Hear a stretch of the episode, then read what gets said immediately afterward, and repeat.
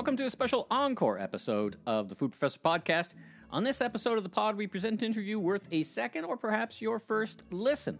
Let's hear Sylvain introduces the topic and our guests for one of our favorite and most essential discussions from late spring 2023. All right. For the first time on our podcast, we actually have three uh, special guests, not one.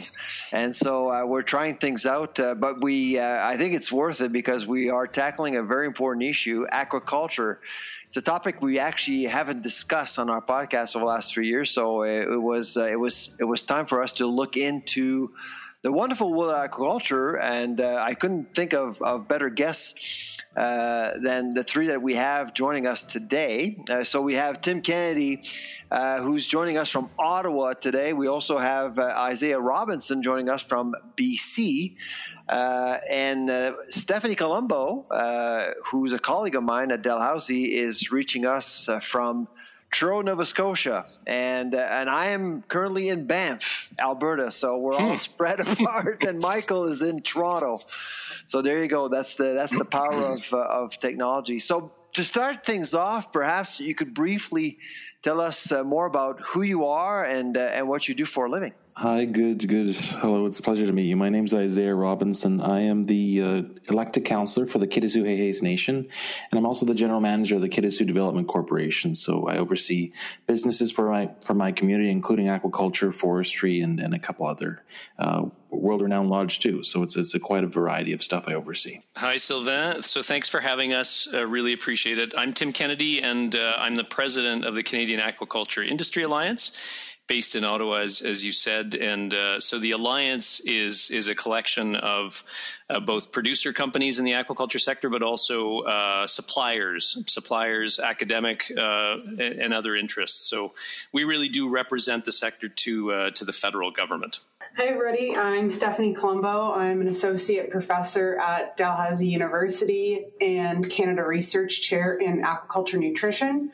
And my research and lab focuses on innovative solutions in nutrition for sustainable aquaculture production. Uh, Stephanie, let's start with you. Uh, let's let's lay some groundwork down here. What is agriculture, and uh, why should our listeners uh, be paying attention to aquaculture and, and aquaculture issues? So, aquaculture is a really basic term that envelops anything that is farmed in the water and that can range from fish to shellfish to aquatic plants like seaweeds. And why should people care about aquaculture? Well, first, first of all, 3 billion people around the world eat seafood as their main source of protein every day. And our consumption of seafood has increased by over double in the past 30 years. Yet our harvest from wild fisheries hasn't really changed much because it can't support any more harvest. Mm. Right now, about a third of our global fisheries are what's considered overexploited, meaning we don't have a sustainable harvest for those anymore. Compare this to 1990, where over 90% of our fisheries were still considered healthy and sustainable. So, over this 30 year time period, aquaculture has grown by over 500%. And right now, it supplies just over 50% of our total seafood and it's projected in the next few years by 2030 that aquaculture will actually supply over 60% of our seafood. So basically, all of this data comes from the United Nations, the Food and Agriculture Organization, and they compile this data every year.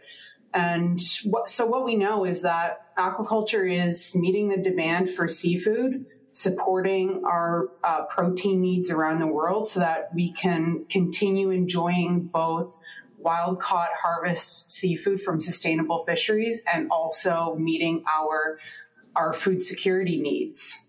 Uh, Stephanie, quick follow up question: How big an industry is it in Canada? What is? Uh, give me a, a, size of the of the uh, the economy in Canada. It's a billion dollars of industry, and probably Tim can recap those numbers a little bit better than ours. Um, and there, that's a support of different aquaculture industries. Mo- the main one being salmon, of course, um, followed by uh, trout, other finfish, as well as uh, shellfish such as mussels and uh, farmed oysters.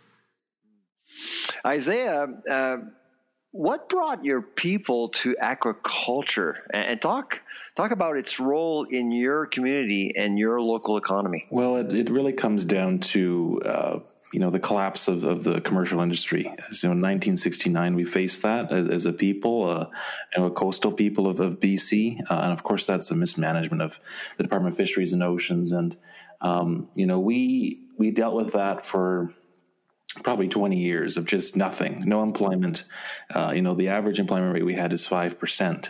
And so, you know, by the mid 80s, wow. we, we really looked at, you know, how can we move forward because we were dealing with so many, you know, issues between alcoholism and, and abuse and um, drug and alcohol. Like it was just a we, I live in a quite a remote community, so those things are very impactful on, on, of course, on a smaller scale. And so the leadership at the time just sat down and said, "How how can we move forward in a good way? We, we need one breadwinner for every household.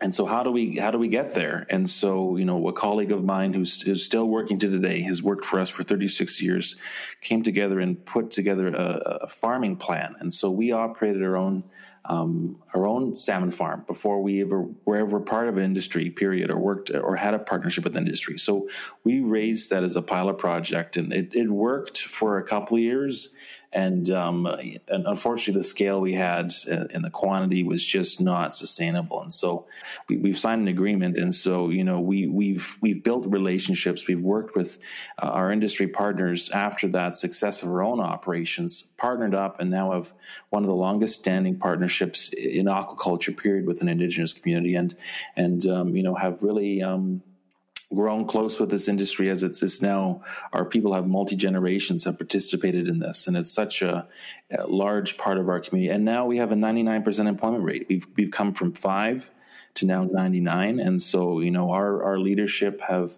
have set the bar and have, have well over ex, exceeded in regards to what our expectations were. So it brought it brought hope and, and prosperity. 100% yeah, yeah. that's great and and and uh, and independence and independence in the economy. Uh, Tim, there's um, you know one of the things that brings us here today. I want to learn more about agriculture and and uh, the role of it in uh, for Isaiah and, and his people on the West Coast. But there seems to be some controversy. Uh, you know, as an as an, an organization. Uh, you're sending letters to the prime minister, which I know uh, in the advocacy world is kind of pushing pushing the nuclear button. Uh, it's kind of one of those last resort things. What's what's going on? What's uh, what's the element that brings us here together to chat about the controversy about what's happening? Yeah, so it's it's it's definitely a very challenging time for us in the aquaculture sector.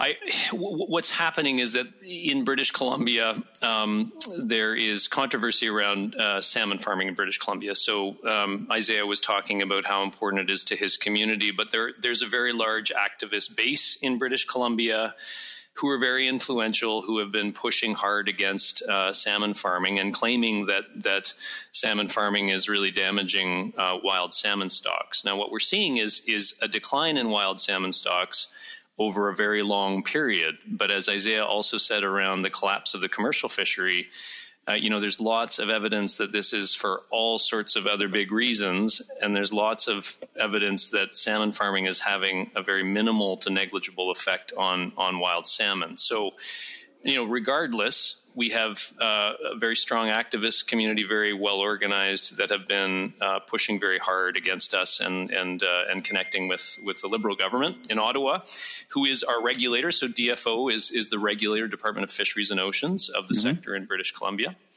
and uh, and so we have seen some shutdowns. So in the last two years, um, forty um, percent of salmon farming in British Columbia has already been shut down and the government is actually looking to shut down more. And so many of us are just looking at this situation and and, and really thinking like this is this is crazy. Um, this is an am- amazing product that's being produced in British Columbia, incredibly sustainable, right? So international uh, review bodies have have recognized those uh, companies that are producing that salmon as as being amongst the most sustainable producers of, of protein, animal protein in the world. Hmm and yet this government is is actually moving against them and going against their science and and the department departmental science advice at the same time. So it's it's a very it's it's perplexing. We're all feeling like what what is going on, and um, and it's a very challenging, obviously, situation for so many who are losing jobs. We're, yeah. we're seeing jobs being lost. We're seeing food uh, not being shipped across uh, across Canada. People actually finding it very hard to find Canadian raised and, and especially BC raised salmon in stores. So you know, lots of impacts on consumers as well. Um, Stephanie, step in here. Is there any science on the other side of that argument, uh, so to speak, that says that ending salmon farms will will deliver the objective, bring back wild salmon, and then and then a follow on point, if you could speak to it, uh, is this happening in other countries around the world, and how are they dealing with it? That's a that's a big question. Uh, Tim kind of alluded to a, a report from uh, that was written by DFO scientists um, about one of the issues uh, that's being discussed right now is what is the impact of farmed salmon on wild salmon populations, specifically, obviously, uh, Pacific salmon. One of those issues is uh, surrounding sea lice which is a natural pest of uh, of wild and farmed salmon. Um, and so their report basically said that there was no statistical uh, association or significant association between the infestation of uh, or sea lice on wild salmon from farmed salmon. Now, there's another side to that, which was written by a number of um, scientists, Canadian scientists at different universities in Canada, like UBC and U of T, that um, were against that letter and were questioning the uh, the results that were written by the DFO scientists. Um, hmm. But in terms of the the impact on wild populations, the DFO report said that there was a, a, lack of statistical significance, but also there was, you know, a positive trend in all of the areas. But the main conclusion is that you you can't have a direct causation and correlation from the farms when we don't really understand the infestation on the uh, juvenile Pacific salmon. So their their um, report was that you cannot explain the pressure from uh, farmed salmon for sea lice on wild salmon, and that's that's basically what the what the issue is that we don't really understand the mechanisms around why we are seeing some unexplained fluctuations on the Pacific salmon uh, populations, and because there's so many factors at play. Um, ending salmon farms is not the solution to a problem that we really don't understand very well. And that's going to take some international coordination to understand what are the issues. You know, one of the big issues that's having an impact on wild salmon is climate change. So, removing salmon farms in certain areas is not going to be a single answer to that problem. Um, so a lot more research has to be done before we make those kind of decisions, like removing salmon farms in BC. So this lack of clarity is still influencing policy, I guess. Uh, we don't know, but the, the federal government is still moving against uh, salmon farming. Is that is, is that how we should be reading this? That yeah, if, if I can respond, it's Tim. Yes, absolutely. They they are moving uh, moving against or considering moving against further uh, BC salmon farming and or production in BC. I, I just I just um, you know add one thing is that is that when we look at governments and how they respond to science politicians, as we all know, there are very few politicians who are scientists. I'm not a scientist. I'm glad Steph is on the Stephanie's on the call. Um, but you need you need departments, governments to be able to assess all of the different opinions in the scientific community around these things and provide solid advice to ministers so that they can make decisions. To this point in time, that analysis by the department has shown minimal impacts. So for the minister, for instance, to be listening to science from you know different people, but trying to interpret it and make her own decisions, really, if you think about that and how our economy, our lives, you know, you think about the COVID situation we were in with with Health Canada, we were constantly being told trust government science. Mm-hmm. And in this situation, it's like the government's completely flip flopped and is totally ignoring their departmental science. Uh, and and really just focused on making a political decision that can that will have huge impacts on on people in British Columbia. So uh, it, it's it's a really untenable uh, situation we're in, and, and I think could have big big impacts and implications for other food producers in Canada, resources sectors, etc. Mm-hmm. Now, the, the federal government is committed to transitioning, quote unquote, the BC salmon sector. What, what does that mean, Tim? Yeah, I'm gonna I'm gonna turn over to Isaiah because Isaiah's been doing a lot of work on this as well. But I'll just make make a quick intro comment and say a commitment was made in the 2019 federal election, and, and the Liberals took on a commitment that, again, was very political, but didn't have um, science behind it. And it was to transition BC salmon farming uh, basically out of uh, or away from what they call open net pens. So salmon are raised in pens in the ocean. Um, and, and so they talked about transitioning, but but no, but but nobody has any idea to what. Uh, the activists were talking about, you know, right. putting all the salmon on land. That is just not possible for British Columbia. It's not really possible anywhere in the world right now. It's very highly, highly experimental. Um, so lots of discussions going on, but I think the the fundamental issue is what what do the First Nations in their territories want, and that's where I'm going to turn it over to Isaiah to talk about what what he's doing in his community. Know, thanks, Tim. Maybe, maybe just for the bigger picture when it comes down to this commitment, uh, and so like like you said in 2019, this this item was just thrown on the last minute at, uh, platform when it came to the Liberal government. And so they, they obviously didn't do a lot of homework when it came to how many nations are, are part of this overall industry.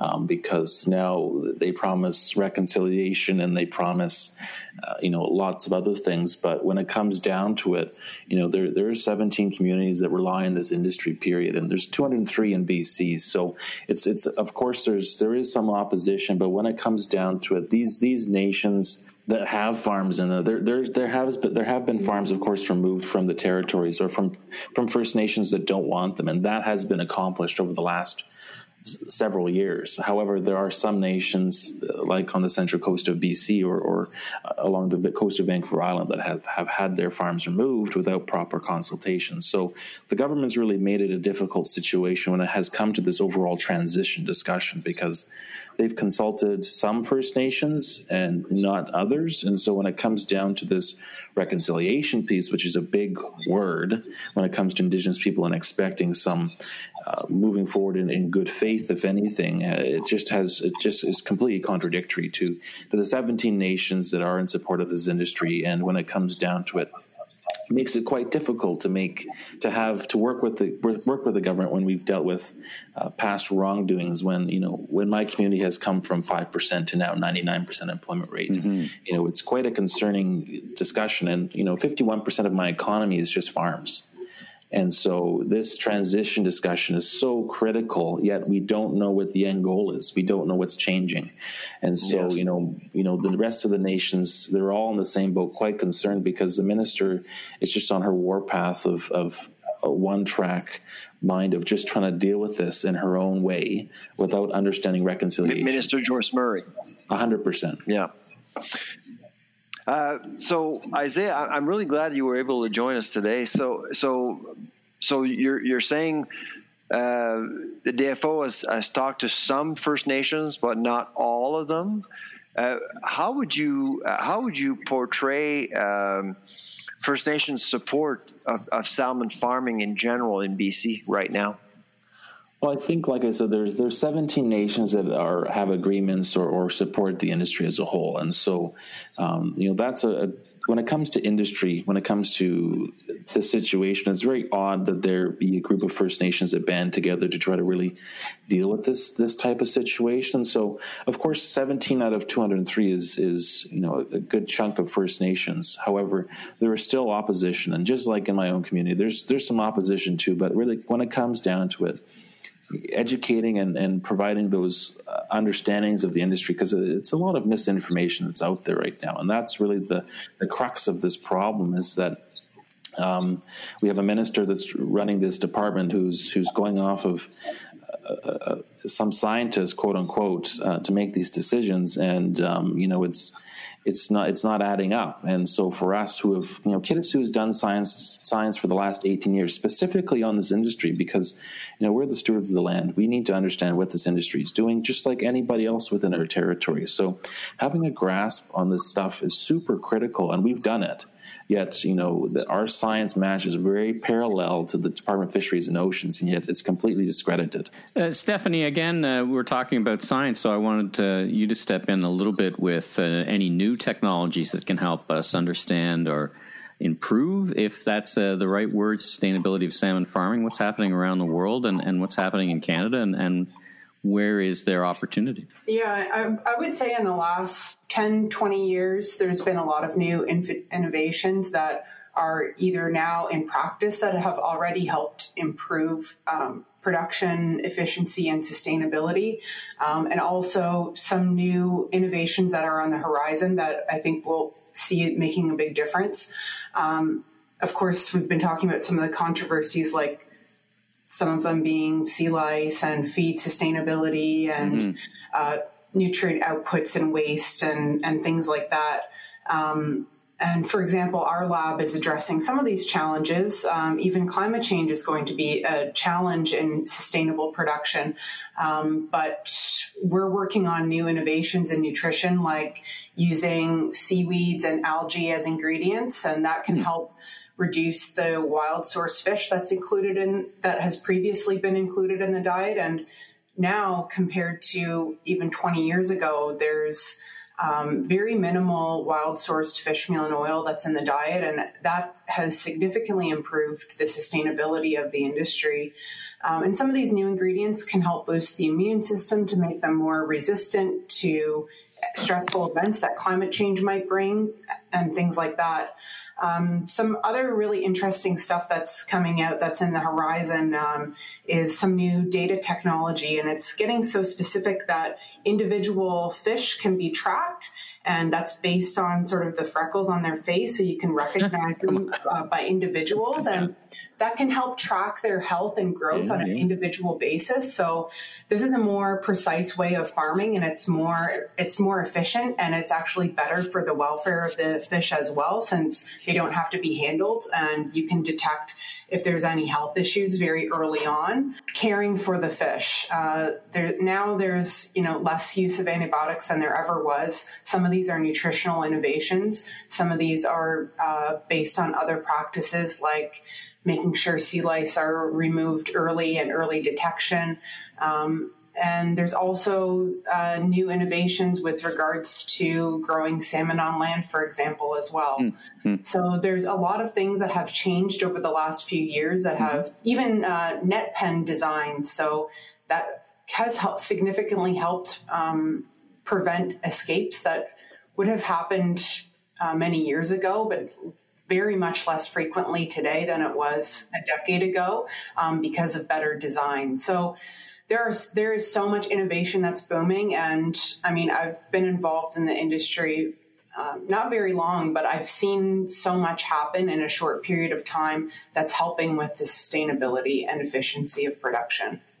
I, Isaiah, you've got uh, you you and your people have got twenty years of, of working on this, and and is it uh, are you at a place where you're ready to adopt these kind of new technologies, and you're probably inventing some technologies of your own, and and what kind of resources is it going to take to adopt them? I mean, uh, Stephanie's talking about AI and machine vision, you know, freckles on fish, uh, you know, that's some pretty impressive stuff, but it, of course will come at a cost. Where where do you sit on adopting these new technologies and and your lens on that, and and uh, I guess concluding what what it uh, I think you've outlined it pretty clear what it will mean to lose agriculture. But if you could bring us home with some your perspective on new technologies, and and and lastly, what um, what's the impact going to be for you? Well, when it comes down to these new technologies, our partners have been very progressive in the sense of trying to handle, uh, you know, trying to move forward to, compared to other industries like forestry, who, who still practice basically the same same process of chopping trees down. When it comes down to aquaculture, the evolution is so prevalent and, and so fast and quick when it has come down to the last 20 years, if anything. I remember as a child going out to the farms and they used to manually feed the fish by hand. Mm-hmm. And so now mm. today, um, you know, I walk down to one of my one of our partners' offices, and and I can watch this this AI technology that Stephanie's referring to happen. It's, it's we literally have it already. So the progressiveness of of our partners is, is quite critical. However, these larger scale plans that you know, Kitasoo is is is also a very progressive nation when it comes to trying to move forward. We have models and expectations for our partners, and, and now technology with this new quote unquote transition plan discussion, we we have basically no choice but to try to move forward in a, in a more progressive way with our partners. So you know know, tech, this this R and D is fantastic. This technology is fantastic. However, the, the, the money that's required is is extremely uh, large for, for closed containment or, or semi closed or, or some of these other new stuff that are being chatted about are millions and millions of dollars. So when it comes down to the communities, right, you know, right, right. it's we're definitely interested. We really would, would, like to proceed it, but you know, the government and, and of course we in industry are going to have to work together to try to really come to make this stuff come to fruition. Now that the government has set this path in motion. Mm-hmm. Can I can I just add on to that really quickly, and I'll I'll, I'll just say sure. BC uh, BC salmon farming is the largest agri-food export. Just to put it in perspective for the province. No, I didn't know that. Hmm. So the the the way that it acts in the province and the provincial economy, especially in coastal communities, is that it is the anchor for so many other things. Right. So you you you have you have the investment that goes into the infrastructure, wharves, um, you know, marine vessels, et cetera, et cetera. And then you've got transportation, you've got various other inputs it's a linchpin for the coastal economy in British Columbia. And when you start without deep, deep thought and understanding, which is what's happening, you start taking those pieces out, things fall apart very quickly or potentially fall apart. So you have to you have to see this as an anchor for all sorts of other industries um, and that's one of the reasons it's so critical. And you know, you've heard from Isaiah. There's there are many other nations who are who are um, in a, in a very similar situation who are appealing to the government to to truly understand how how important it is um, for them and for, for the economy of British Columbia. A, a very timely discussion uh, about aquaculture uh, in British Columbia. I want to thank uh, all three of you on behalf of the Food Professor podcast uh, Tim Kennedy uh, in Ottawa, Isaiah Robinson in BC, and, and Stephanie Colombo in Truro, Nova Scotia. Uh, thank you all for uh, for coming on today and uh, and telling us more about what's at stake here. I appreciate it. Thank you, Sylvain. Thank you. Thank you so much.